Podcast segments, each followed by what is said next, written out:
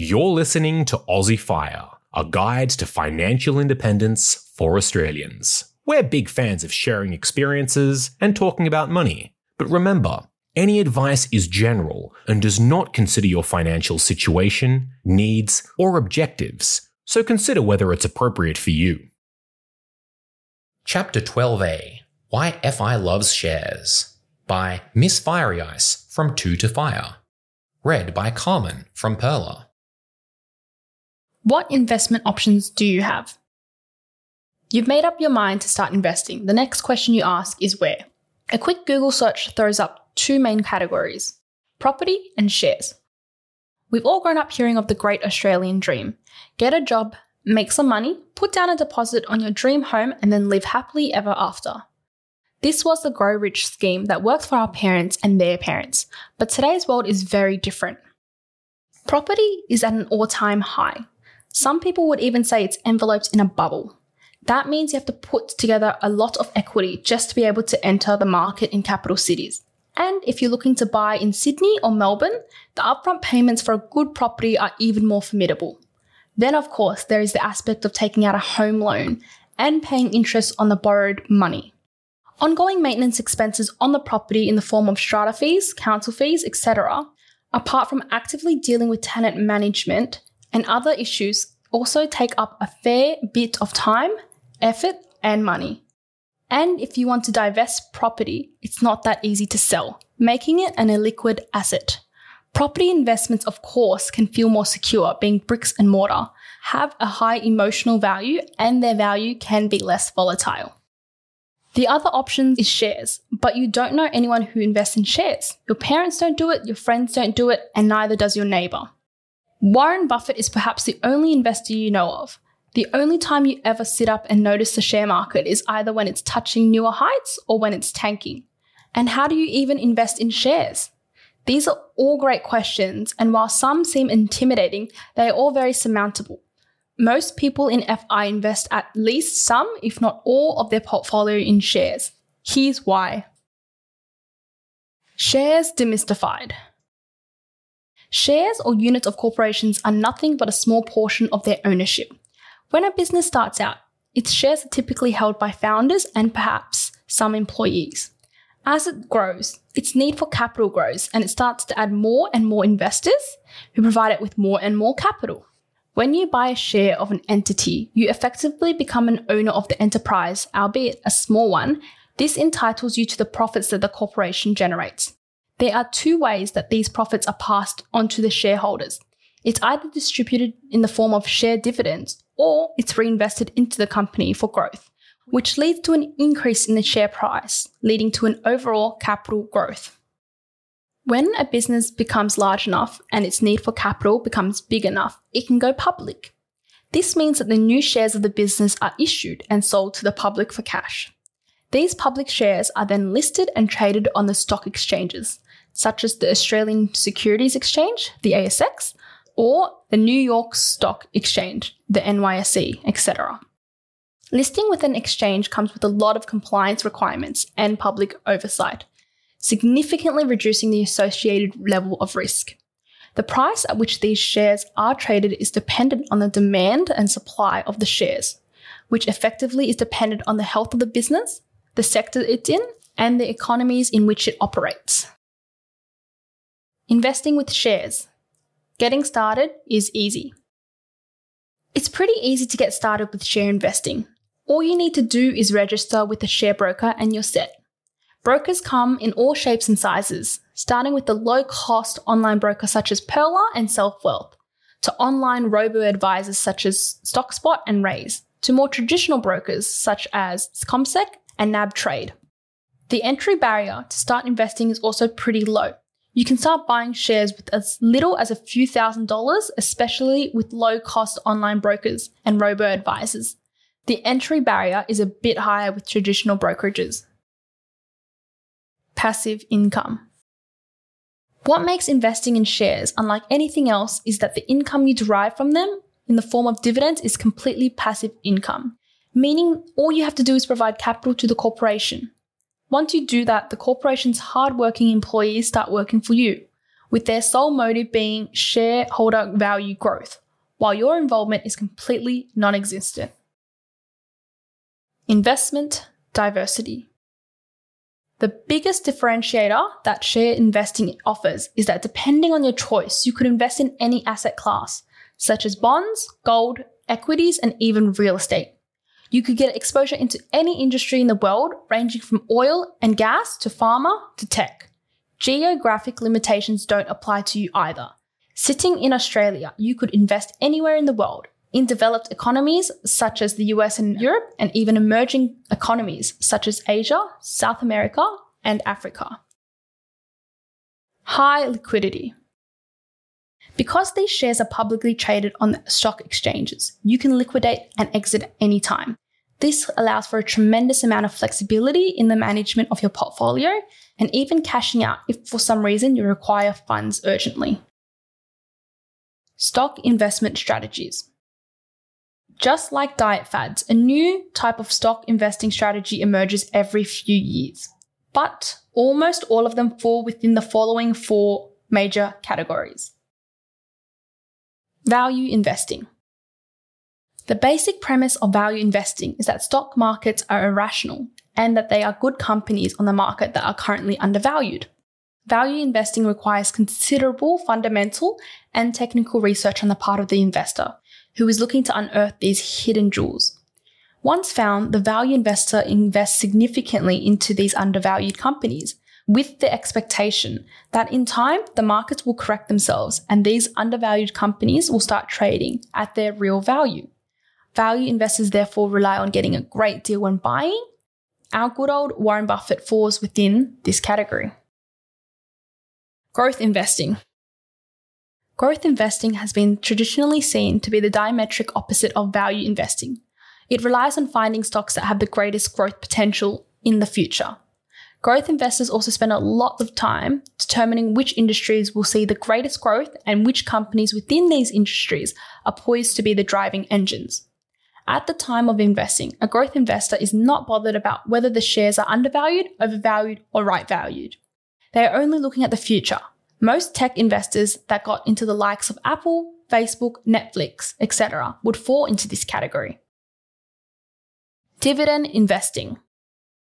This is a strategy in which the investors buy stocks that have historically offered high dividends in order to create a regular revenue stream from dividends.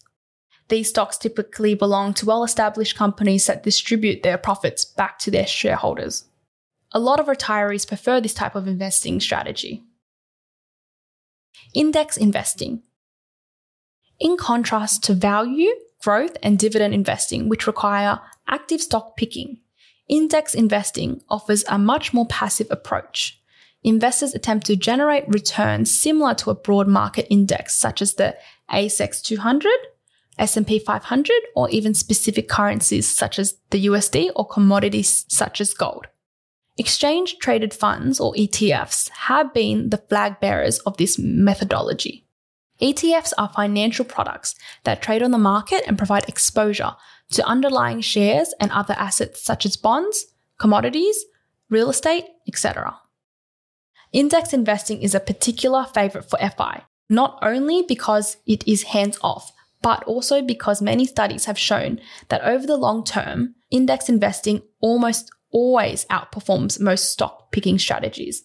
Even Warren Buffett touts the advantages of low-cost index investing over stock-picking for smaller investors when he says, by periodically investing in an index fund, for example, the know-nothing investor can actually outperform most investment professionals.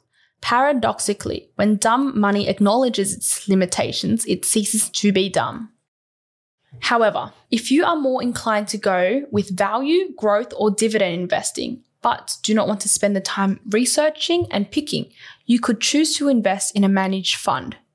Managed funds pool money from different investors, which is then invested by an experienced fund manager. Many different types of managed funds exist in the market with different types of investment themes to satisfy almost every type of investor. Taxation and franking credits. F I is all about maximising your saving rate. That can either be done through increasing your income or minimising your expenses. one key component of expenses, which a lot of us fail to consider, is taxation. Whenever you earn any income, be it through labour or through capital, the government will take its pound of flesh. But what's interesting is that income from labour is generally taxed at a much higher rate than income from wealth. What does this mean? In simple terms, it means that your salary attracts a higher tax than the returns you make on investments.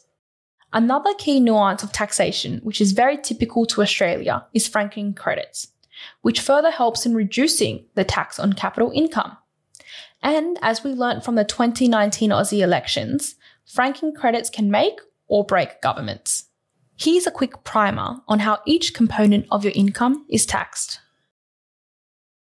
Income from salaries. This is the one you would already be most familiar with. At the end of every financial year, or F Y, you provide a summary of what you earned to the A T O, and they calculate how much income tax would have been levied on you. The rate of taxation depends on your income bracket, and the rate of what you get charged is called the marginal tax rate. For a yearly income of more than ninety thousand dollars, your marginal tax rate would fall somewhere between thirty-two point five percent to forty-five percent. Income from dividends. The dividends that you receive from your investment in shares are also considered a part of your income for that F Y, and are required to be taxed at your marginal tax rate. But that's where franking credits come in. Franking credits are a mechanism to avoid double taxation of profits. So when a company pays corporate taxes, it gets an equivalent amount of franking credits, which it can pass on to its shareholders along with any dividends that it pays them. The shareholders will show this dividend received as an income in their tax returns, but will also be able to show the franking credits as a deduction, meaning that they will effectively be required to pay taxes only on the unfranked portion of the received dividend. Capital gains and losses. Capital gains arise when you sell an asset, such as property or shares, at a price that is higher than what you bought it at. If, however, you sell your capital assets at a lower price, it is considered to be a capital loss. Capital gains are also taxed at your marginal tax rate. But if you have held onto your capital asset for more than twelve months, your capital gains tax is automatically reduced by fifty percent. In case you've made a capital loss, then you're allowed to set it off against any other capital gain that you've made that year, or else you're allowed to carry that loss forward to future years. Key fundamentals of investing with shares for F I. Investing with shares can seem somewhat daunting when you're starting out. When do you enter the market? How often should you invest? What shares slash E T Fs should you buy? What if the markets are volatile? What should you do then? There are some key fundamentals for F I that would make this whole process simple and streamlined. Develop an investment plan. This is perhaps the most critical step to any form of investing. Understand your cash flows. Determine what your investment horizon is and how much risk you are comfortable taking. This will help you narrow down the asset allocation that is ideal for you. The asset allocation will help you determine what percentage of your total investment should be investing into shares, along with what type of share investment strategy would be best for you. It will also help you define how you should look after your investments over time. Minimize investment costs. A key goal for F I is increasing the savings rate. It is therefore imperative that in your decision regarding share investments, you keep this key fundamental firmly in mind. When choosing a stockbroker, critically evaluate their brokerage charges and overheads. Often it is best to choose low-cost online brokers or robo-advisors. The same factor should also come into play when selecting between different E T Fs or managed funds. Not only should you choose a product that has performed well historically, but take into consideration their management fees. A higher management fee could significantly dent the returns that you can stand to make over the long term. Investing consistently. It is easy to fall into the trap of wanting to time the market to make the most of your investments, but that almost never happens. It's impossible to determine when the markets are at their top or when the next downturn is coming. The strategy that works best with share investments is that of consistency. Chalk out how often you can invest in the market. It could be weekly, fortnightly, or even monthly, and then keep that timetable. What consistency does is that it allows you to take the benefit of dollar cost averaging, which will then let you ride through the market volatility mostly unscathed. Diversify your investments. Diversification is a risk management strategy that helps you reap more stable returns from your investments. It's good to have exposure to all major asset classes, such as equities, bonds, gold, and real estate. Given how globally connected we all are now, it makes sense to diversify your assets geographically. Diversification balances your investment portfolio, which means you're never overly reliant on a particular type of investment. And because some of these asset classes are inversely correlated to one another, meaning when one goes up, another goes down, it'll leave you squarely in the middle with stable returns. Be in it for the long term. Share markets are volatile and investor biases abound. Every decade or so, the global economy and in turn the share market goes through a slump. So, in your investment lifetime, you will see lots of ups and downs. Don't let these scare you. Keep your head down and continue investing. Remember, you're in it for the long term. Whatever may happen in the short term, there is no better way to grow capital in the long term than investing in the share market. About Miz Fiery Ice from Two to Fire. Miz Fiery Ice is one half of Two to Fire, a Sydney-based couple of thirty-somethings. Despite their background in finance and analytics, they were, self-admittedly, clueless about FIRE until twenty nineteen. Having realized the power of its principles, they've started their journey towards financial independence. They write about their experiments with investing in personal finance at two to fire dot com. We hope you enjoyed this chapter of Aussie Fire. For more inspiration, head to pearler dot com slash explore to browse our resources, calculators, and community insights. Pearler is an authorized representative number one two eight one five four zero of Sanlam Private Wealth Proprietary Limited, A F S L three three seven nine two seven. Knowledge is power, especially when investing, so always seek advice and or check out the relevant disclosure document for any financial product, including the P D S and T M D before deciding, which is available from the product issuer's website. When you invest, your capital is at risk, and past performance is not a reliable indicator of future investment returns.